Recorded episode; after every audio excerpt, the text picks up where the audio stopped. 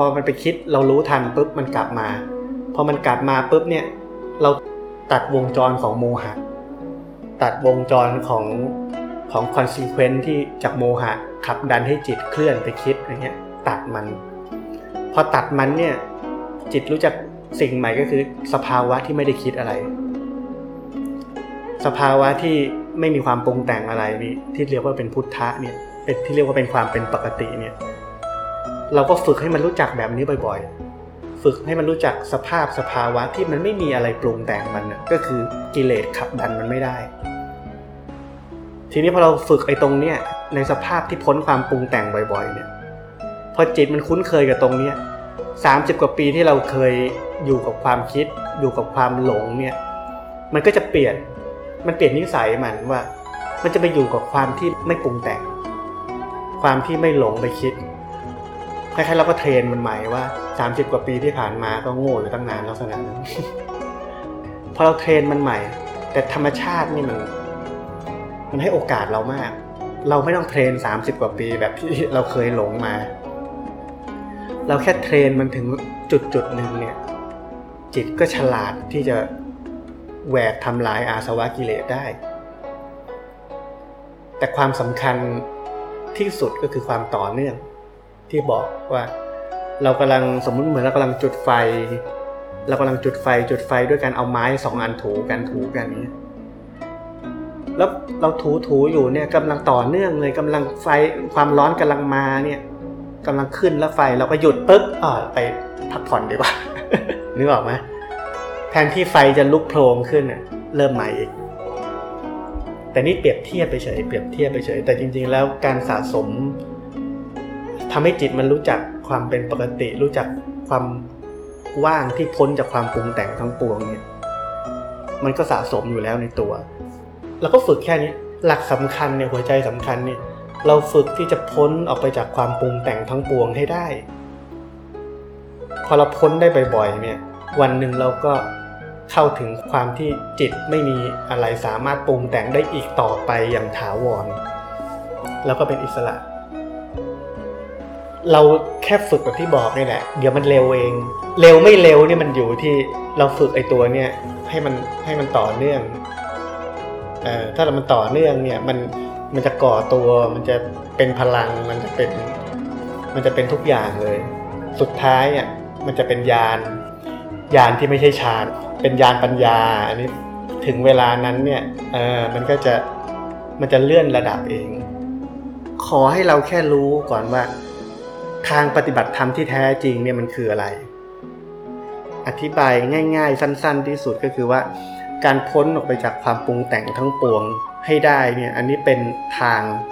ที่จะต้องไปให้ถึง แต่ววิธีการที่ทำยังไง วิธีการก็คือว่าฝึกที่จะรู้สึกตัว ทุกครั้งที่เรารู้สึกตัวเนี่ย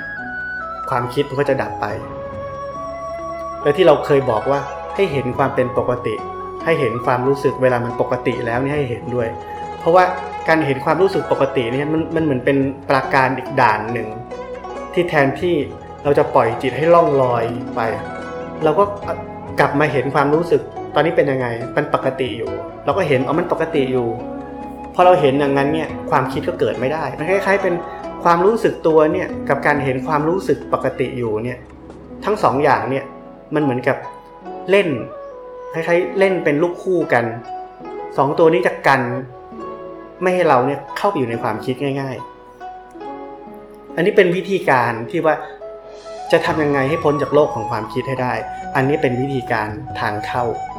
แล้วก็ทางที่ป้องกันไปในตัวด้วย แล้วสังเกตว่าเราไม่ได้ไปยุ่งย่ามอะไรกับใครนะ เราไม่ได้ไปทำอะไรกับความคิดเลย เราแค่เราแค่สนใจกับความรู้สึกตัวเราเฉยๆ แล้วก็สนใจกับความรู้สึกตอนนี้เป็นยังไง ความรู้สึกที่ปกติอยู่ แล้วก็สนใจมันลักษณะแบบนั้น ถ้าเราสนใจแบบนี้ มันก็ไม่เข้าไปในความคิดเอง มันเปรียบเสมือนว่า ทางที่เราจะปฏิบัติเนี่ยเป็นถนนไฮเวย์ทางที่เราจะต้องไปนี่คือถนนไฮเวย์นี้เดินไปเรื่อยๆ มีอะไรข้างทางเนี่ยก็รู้ว่ามีอะไรข้างทาง แต่ไม่สนใจมัน สมมุติว่ามันจะมีร้านขายหมูปิ้ง มี เด็กข้างทางที่จะคอยโยนหินใส่รถโยนใส่กระจกรถใช่ไหมที่มีข่าวบ่อยๆพวกนี้เหล่านี้มันเป็นกิเลสแม้กระทั่งเป็นสิ่งที่เราเรียกกันว่าไตรลักษณ์ของสภาวะธรรมต่างๆ ที่จะเข้ามาให้เรารู้จักอย่างเงี้ยเราก็เพียงแต่รู้จักมันเฉยๆมันก็เราอยู่บนถนนไฮเวย์เนี่ยเราขับรถเนี่ยเราก็เห็นข้างทางหมดทุกอย่างใช่ไหมมันผ่านมาใช่ไหมแล้วมันก็ผ่านไปใช่ไหม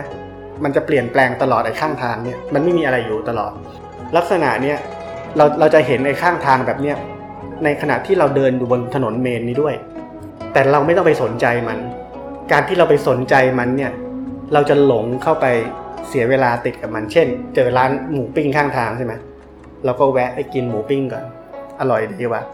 พอดีสมมติเป็นผู้ชายนะ เอาลูกสาวร้านขายหมูปิ้งสวย จีบซะหน่อยอะไรก็ว่าไป ไปไปมาๆก็อยู่กับเขาเลยลักษณะนั้น แทนที่จะเดินทางไฮเวย์ที่จะไปถึงจุดหมายได้ ก็ไม่ไป ก็ติดความสุข นี่เรียกว่าติดความสุขอยู่ ก็ติดอยู่ติดอยู่ข้างทางจะมีของให้ติดเยอะ สิ่งนั้นอาจจะเป็นความรู้ สิ่งนั้นอาจจะเป็นของดี สิ่งนั้นอาจจะเป็นของไม่ดี สิ่งนั้นอาจจะเป็นสมมติเป็นของไม่ดีเนี่ยสมมติมีคนมาเพี้ยงกระจกเคลี้ยงหินใส่กระจกรถเราเนี่ยถ้าเราไม่มีสติ เราอาจจะลงจากรถใช่ไหมวิ่งตามล่ามันใช่ไหมจะจับมัน เราก็เสียเวลาอีกแล้วใช่ไหมแทนที่เราจะไปต่อ เราก็ไปเสียเวลาจะไล่จับมันอย่างนี้ก็คือติดทั้งดี ติดทั้งไม่ดี ติดทั้งความสุข ติดทั้งความทุกข์ด้วยซ้ำติดหมด เพราะเราไม่ยอมปล่อยสิ่งข้างทาง เราจะเอาหมด เราไม่ต้องเอา เราเดินไปทางนี้แหละ ถนนไฮเวย์เป็นถนนของความพ้นจากความปรุงแต่งทั้งปวง ไม่ติดกับอะไรเลย แต่เรารู้ทุกอย่างข้างทางหมด จุดนี้สำคัญนะ เพราะมันต่างกับการที่เราเวลานั่งสมาธิหลับตาเพ่งอยู่ที่อารมณ์ใดอารมณ์หนึ่ง มันจะไม่เห็นข้างทาง นึกออกไหมเวลานั่งสมาธิเนี่ยเราพ้นออกจากความปรุงแต่งเราไม่คิดอะไร เพราะเราเพ่งอยู่กับสิ่งใดสิ่งหนึ่ง แต่เราไม่เห็นข้างทางเลย เพราะฉะนั้นมันไม่ใช่ทางที่จะไปสู่จุดหมายได้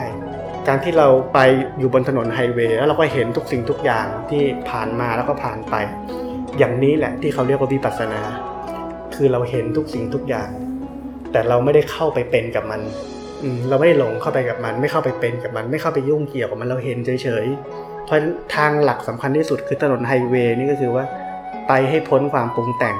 ให้ต่อเนื่อง ต่อเนื่องคือว่าไปเรื่อยๆอย่าหยุด แล้ววันหนึ่งมันจะถึงเอง เห็นไหมเราไม่ได้ทำอะไรเลย เราไม่ได้ต้องทำอะไรที่มันลำบากยากเย็น ไม่ต้องไปมีความรู้อะไรเยอะเลย